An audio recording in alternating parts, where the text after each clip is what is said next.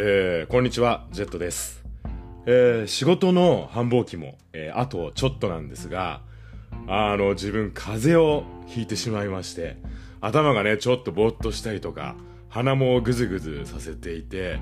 まあ、この年になるとね、ちょっとした風邪でも、若い頃のように、勢いでね、乗り切れずに、まあ、回復までだいぶ長引いちゃったりするんですが、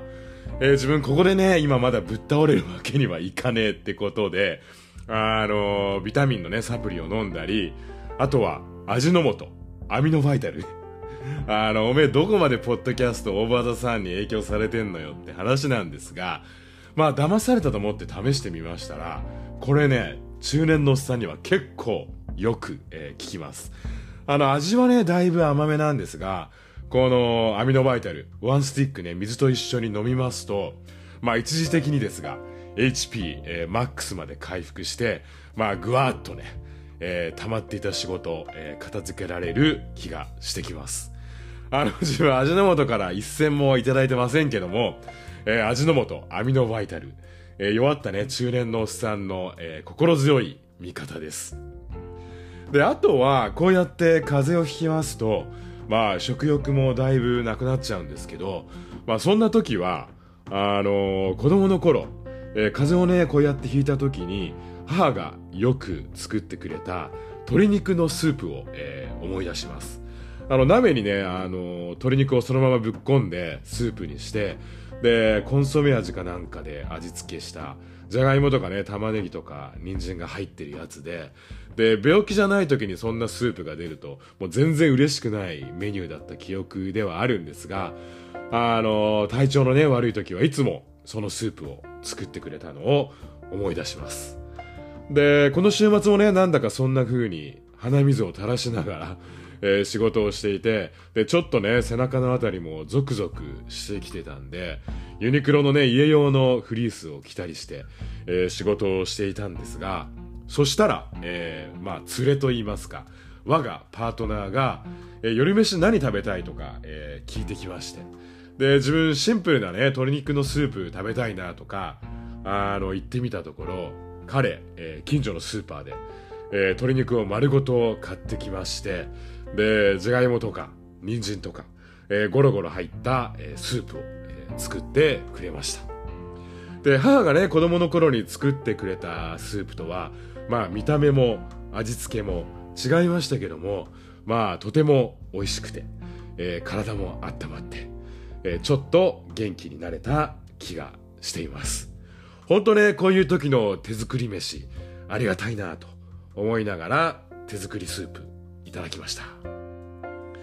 で、手作り家ご飯と言いますと、吉永文さんの漫画、え昨日何食べたのドラマ版のシーズン2が、えーついこの間から始まりましたけども、えー50代ゲイカップル。相変わらずね、弁護士のシロさんが、検事のために毎晩夜ご飯を作るっていう。まあね、大きなドラマも展開もない、えー物語で、年を取ったね、中年のおっさん二人の、そんなほのぼのと平穏にね、時間が流れていく、えー生活。いつもいいなぁと思いながら自分も、えー漫画読んだり、えーテレビドラマ見たり、えーしています。で、今回シーズン2ということで、えー前回のね、シーズン1から5年近く、えー経っているわけなんですけども、やっぱりね、主役のお二人も、まあ見た目もね、内面も、ちょっと年を取ったような感じがして、で、まあ時の流れをね、こっちの見ている側もね、感じるっていう、えーそんな感じだったんですけども、一方で、えー、シロさんのお母さん役の梶芽子さんはですね、もう相変わらず本当素敵で、えー大好きです。あの、梶芽子さん以前もね、ちょっとお話しした松村祐樹さんと並んで、えー昭和のね、大映ドラマの上演だ、常連だったり、えー最近というか今年は、どうやらね、フランスのレコードレーベルから、まあ彼女のね、復刻版アルバムを出されたとか、まあね、相変わらずかっこいいことされてるんですけども、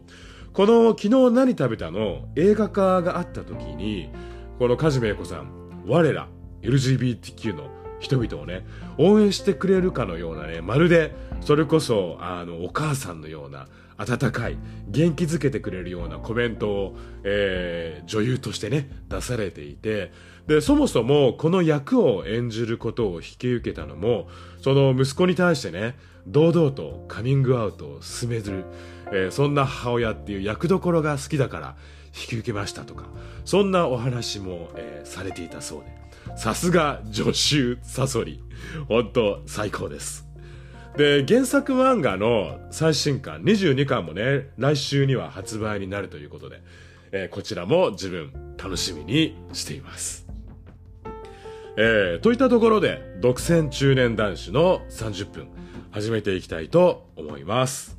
えー、この番組は40半ばのおっさんが、えー、中年男子の日頃の思いや悩み事だったり、えー、時には懐かしい昭和ネタやゲイ、オカマネタなどを、えー、同じくおじさん、おばさんと呼ばれる、えー、中年世代の人々や、あるいは中年予備軍の人々と共有しながら、えー、中年芸が一人ほろ酔いで語る、えー、かなり緩めのトーク番組となっております、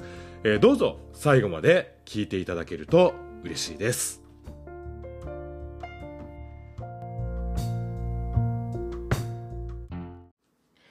えー、お便りをご紹介します、えー、愛知県にお住まいの昭和世代ミッケさんから、えー、Google フォームにいただいたお便りです、えー、ジェットさんはじめましてこんにちは。えー、40代ヘビ年女のミッケと申します。えー、ジェットさんと同い年かな、えー、私もオーバーザさんのご助会員です。えー、Spotify のおすすめにこの番組が出てきていたので、何気なく聞き始め、えー、現在34話目です。えー、わー素敵な声というのが第一印象でした。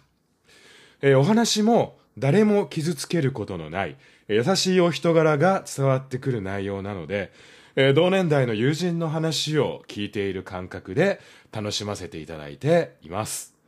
えオープニングは低音イケボなのに、だんだんろれつが回らなくなってくるところとか、えー、人間味あふれていて、とても面白いです。えー、私もお酒をジャブジャブ飲むのですが、えー、Z さんと同じく仕事は大半がテレワークで、運動不足と更年期が相まって、えー、コレステロール値が上がってきたため、えー、テレワークの日の朝は、ウォーキングランニングをしています。えー、もちろん、お供は、ポッドキャストです。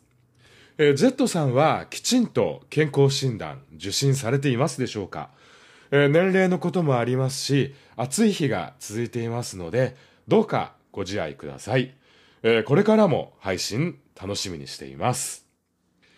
えー、ということで、ミッケさん、お便りをありがとうございます。えー、オーバーザさんね。あの、自分も、もう同年代の女子の友人に勧められて、えー、聞き始めて、で、今週の配信も散歩をしながら、いつものように聞いていたんですが、どうやら、オーバーザさん、えー、番組がスタートしてから、今年でもう3年経ったということで、あの、ジェンスーさんとね、堀井美香さんが、2020年にコロナ禍で始められた番組で、もうあれからね、3年も経ったんだなって、あの、自分もね、50会員として思わず、その番組を聞きながら、えー、しみじみしてしまいましたけども、で、今回その番組内で、スーさんが愛知県の豊橋で、えー、講演会を講演会をやられて、で、そこに堀井さんがね、こっそりお忍びで、チャイでね、えー、参加されてきたみたいな、そんなお話をね、お二人でわちゃわちゃされていましたけども、あの、メッケさんね、愛知県にお住まいということで、もしかしてね、この講演会行かれましたか？堀井さん曰くね、このスーさんの講演会、えー、話をね、聞いているだけでも元気が出るっていうんで、えー、自分もね、いつか行ってみたいなと思いながら、えー、聞いていました。で、それから、み、えー、メッケさん、え、運動不足解消に、え、ウォーキングとランニングを、え、毎朝されていると、え、書いてくださっていましたが、え、素晴らしいです。自分も基本的にはね、毎朝と、あと夕方、できる限り毎日2回、え、近所をね、散歩するようにはしているんですけど、ちょっとね、寒かったりとか、天気が悪かったりすると、もうすぐサボっちゃったりね。ほんとね、散歩のつもりが途中にあるカフェで一休みしちゃったりとかね。あのー、自分の同年代女子の友人とは、今日何歩散歩したとかね。あの、お互いに健康ポリスで、一応ね、監視はし合ってはいるんですけども、ほんとね、自分、自分に甘いんでね、サボりがちです。で、それから健康診断なんですが、あの、毎年ね、会社の健康診断行くと、相変わらず高血圧を指摘されまして、あの、薬はね、飲んでいるんですけども、なかなか数値が下がらず。で、まあ、親からのね、遺伝っていうのもあるみたいなんですが、毎回お医者さんからは、あの、ぐちぐちと 言われてしまいます。もうほんとね、この年になると、いろいろね、あちこち出てきます。で、自分もコレステロール値もね、あんまり良くなかった気がするんですが、確かね、この辺にまさにその時の検査結果があったんですが、えー、ガサゴソしちゃってますけど。あの、ガサゴソガサゴソって、あのね、藤原紀香の インスタライブをモノマネするしょうがないとさんみたいになっちゃいますけども、えー、っとですね、これを見ると、えー、自分も、えー、コレステロール値かなりやばいです。で、あの、中性脂肪値も相当来ちゃってますね、これ。あの、やっぱりね、そのお医者さんにも言われるんですが、まあ、運動不足と、で、あとはね、やっぱり、ジャブジャブ、お酒、ちょっとね、減らした方がいいんじゃないのって、毎回、お医者さんには言われちゃいます。やっぱりね、この年になると、自分の周りでも、えー、大きなね、病気をしたりする人の話も、ぼちぼち、えー、増えてくるんで、まあ、それを聞いてね、自分も気をつけなきゃなとは、えー、思っては、え、いるんですけども、あの、今月はね、久々に東京に行ってくるんですが、去年もね、あの、品川で受けた人間ドック、また今年も、え、受けてくる予定です。で、今回は、前回のね、胃カメラに加えて、大腸カメラもやるんで、下剤ね、飲むのとか、あの、人の話を聞いると、マジ大変そうなんですけども、まあね、これも健康のためということで、えー、頑張ってこようと思います。えー、ミッケさんもね、蛇年で自分と同い年ということで、えー、更年期みたいなことも、えー、書かれていましたが、それこそね、その大場座さんのご助会員さんのね、あの、お話だったり、あとは自分の周りの同年代の友人たちの話だったり、女性のね、更年期、辛い人にはね、ほんとめちゃくちゃきつい、えー、しんどいってね、えー、そんなお話も聞きますけども、えー、自分のね、年代になると、男の更年期もあるようで、もうね、人事じゃないんですけども、以前もね、この番組を聞いてくださった50代の、えー、男性の方から、男のね、更年期もありますよって、えー、教えてもらいましたけども、えー、メッケさんもね、どうぞ、えー、無理をなさらずに、えー、ご自愛ください。えー、ということで、えー、メッケさん、お便りをどうもありがとうございました。お互い健康には気をつけて、えー、ぼちぼちやっていきましょう。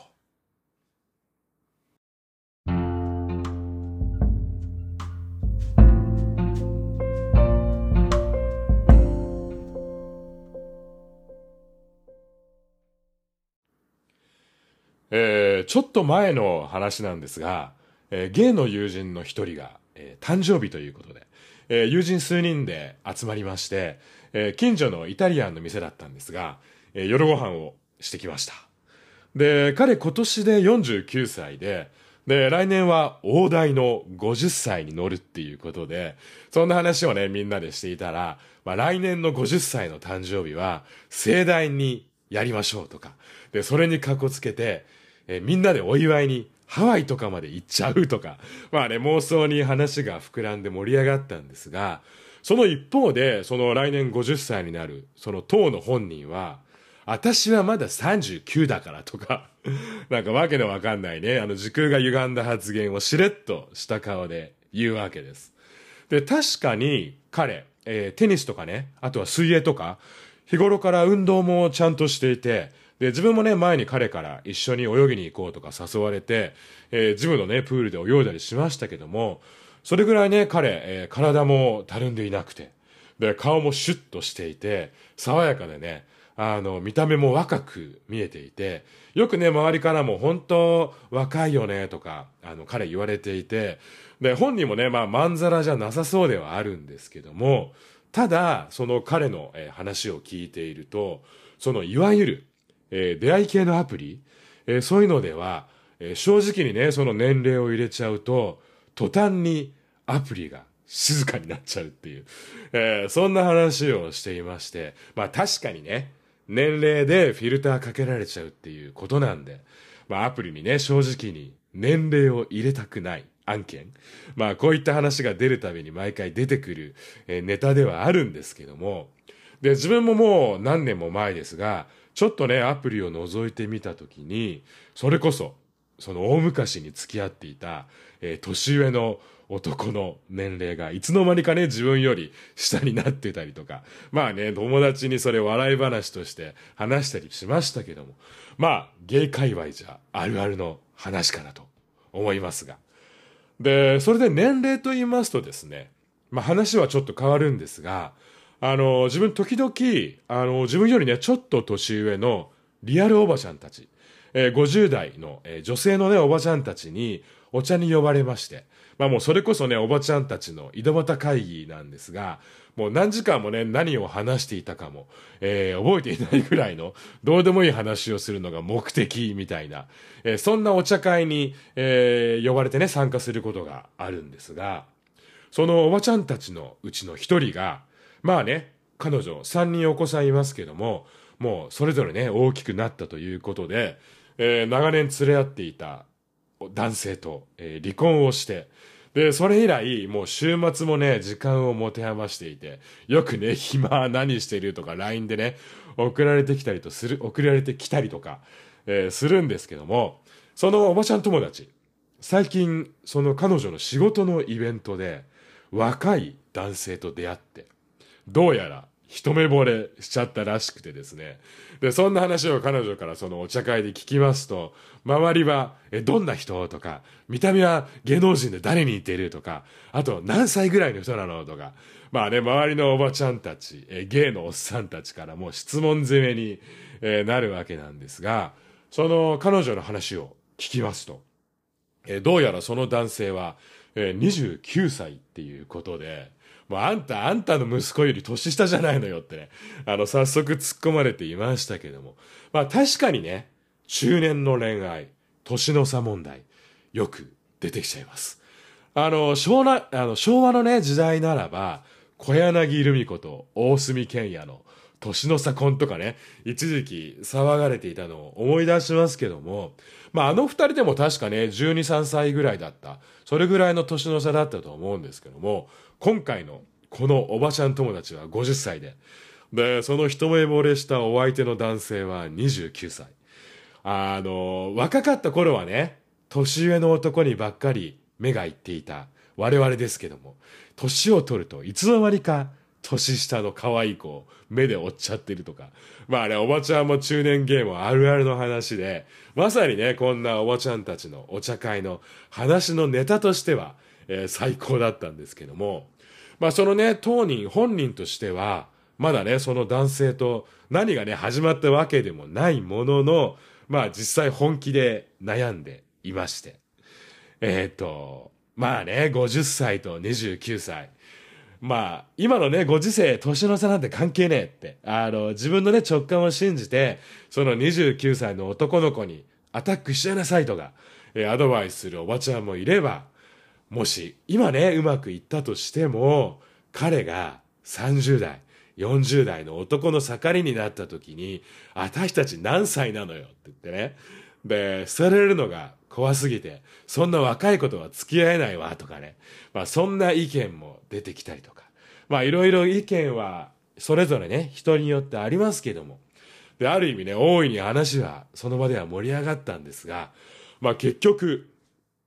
あなた本人次第のことよっていうね、あの決断になりまして、その50歳のね、おばちゃんが自分で決めて、進むなら進む。諦めるな諦めるってね。まあこればっかりはもうね、芸の世界でも、まあ年の差カップルでね、うまくやってる人たちはたくさんいますし、ね、まあ、頑張ってみたらいいんじゃないのっていうかね。で、まあ、そのおばちゃん本人は、まあ、喋り出すと止まらない、本当に面白い人なんですけども、で、趣味ではね、フラメンコとかやっていたり、本当ね、素敵な方で、まあ自分としてはね、個人的には50歳でも60歳でも、キラキラ、ときめきね、新しい恋愛して、で、いくつになっても人生楽しいのよってね、若い人たちに見せ見せつけてほしいなと思いながら、えー、話を聞いていたんですけども、なんとかね、頑張ってほしいなというのが、えー、自分の個人的な感想でした。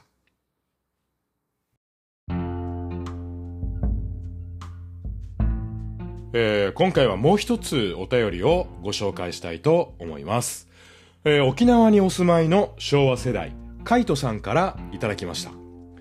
えー、はじめまして、イケボに釣られて、えー、過去回から聞いています。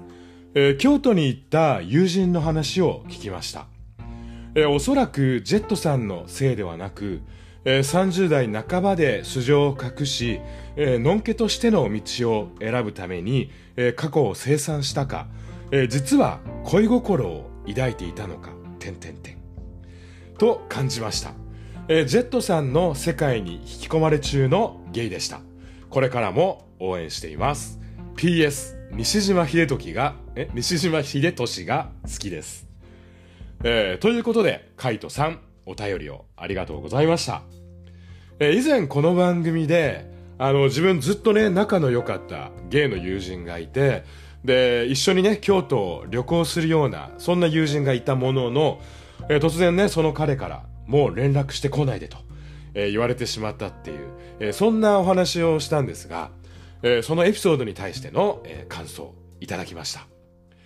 えー、この友人ね、本人もガチムチでしたが、彼のね、好きになるタイプも相当ガチムチだったんで、まあ自分もね、彼も恋心を抱いていたっていうことは、まあ絶対ないでしょうとは、えー、思うんですけども、まあそれでもね、今でも時々、えー、彼が好きだったアニメとかゲームとかケンタッキーのチキンとか見ると時々ね彼のことを思い出しちゃったりします。で、特に彼がね好きで、で自分に勧めてくれたゲームが、えー、ありまして、で、そのうちの一つが、日暮らしの泣く頃にっていうゲームだったんですけども、えー、そのゲームのテーマ曲で、あなたは今どこで何をしていますかっていう、えー、そんな歌詞がありまして、そんな曲をね、たまたま聴いちゃったりすると、まあ、まさにその曲の通りになっちゃったよなとかね、今更ながら、そんな風に昔のね、今は会えなくなった友人のことを思ったり、え、しています。えー、さて、えー、そんなね、お便りをくださったカイトさん、西島秀俊さんがお好きということで、えー、冒頭でもね、昨日何食べたのお話今回しましたけども、まあ本当に西島さんね、いくつになられてもかっこいいなと思います。あのー、村上春樹原作の映画、えー、ドライブ・マイ・カーでも、あの、自分、あの、映画館で見たんですが、西島さんのね、かっこよさが本当全面に出まくってて、本当、あの、かっこよかったです。あの、去年自分広島を訪れたんですけども、で、宮島に行くときに、その近くに、あの、泊まろうと思って泊まったホテルが、えー、たまたまそのドライブ・マイ・カー、映画のね、撮影で一部、えー、使われた場所だったようで、そのホテルのロビーに西島さんのサインも、えー、飾ってありました。あの、西島ファンにはたまらないんじゃないかなと思いながらね、あの、自分も見ていたんですけども、あの、いい映画だったんで、もしね、まだ見られていないようでしたら、ぜひ見ていただければなと思います。えー、ということで、えー、カイトさん、お便りを、はるばる沖縄からありがとうございました。えー、といったところで、今回はこの辺にしておきたいと思います。えー、風声でね、ちょっとお聞き苦しい、お聞き苦しいところ、えー、あったかと思いますが、ご容赦ください。えー、番組では引き続き、お便り、メッセージをお待ちしています。えー、e メールアドレスは、独占30分、アットマーク、gmail.com です。えー、番組専用のお便りフォーム、X アカウント、インスタなどなど、えー、このポッドキャストの、えー、番組概要欄にありますんで、えー、そちらからぜひお便り、メッセージ、えー、ご質問、ご相談などなど、何でも送っていただけるととても嬉しいです。えっ、ー、と、自分は今週の半ばから少しお休みをいただきまして、この中年のおっさんの繁忙期でくたびれた体を、えー、癒してころう、癒してこようと、えー、思っています。えー、ということなんで、えー、次回は、えー、東京か、えー、実家の横浜か、えー、はたまた沖縄なのか、青森なのか、えー、どこかで収録収録できればいいなと思っていますが、どうでしょうか。えー、これを聞いてくださっている方も、えー、だいぶね、冷える日もありますが、えー、どうぞね、暖かくして、えー、体にはお気をつけてお過ごしいただければと思います。えー、それでは、独占中年男子の30分。次回もよろしくお願いします。